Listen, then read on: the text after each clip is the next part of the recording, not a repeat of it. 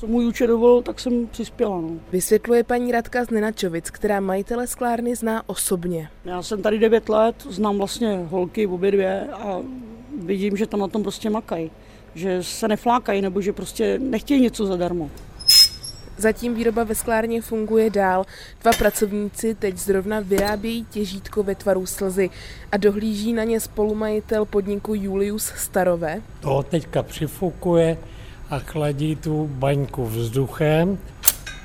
Jeden ze sklářů teď vytahuje špičku. No, jak to stříhnul a teďka musí jít znovu do pece. Na zemi kolem mě jsou v krabicích už hotové výrobky, hlavně červená srdce a pestrobarevné zvířecí figurky připravené k odeslání.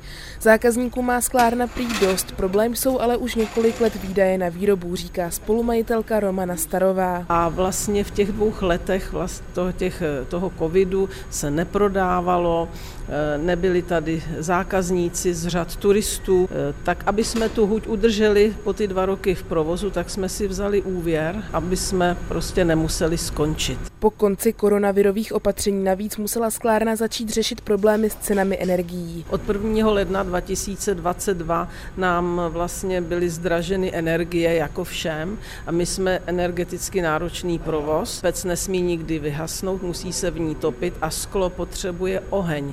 Cena toho plynu nám stoupla více jak na pětinásobek. V tom roce 2022. 2022.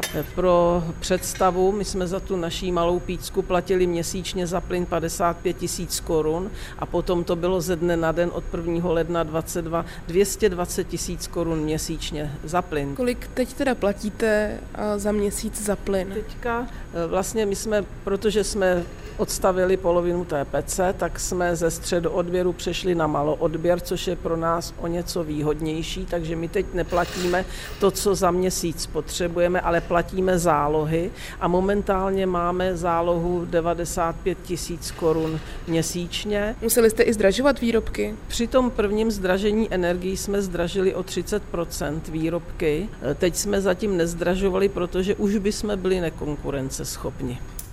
Vzhledem k finančním nesnázím se sklárna rozhodla před Vánoci založit transparentní účet, kam je možné na zachování provozu i do budoucna přispívat.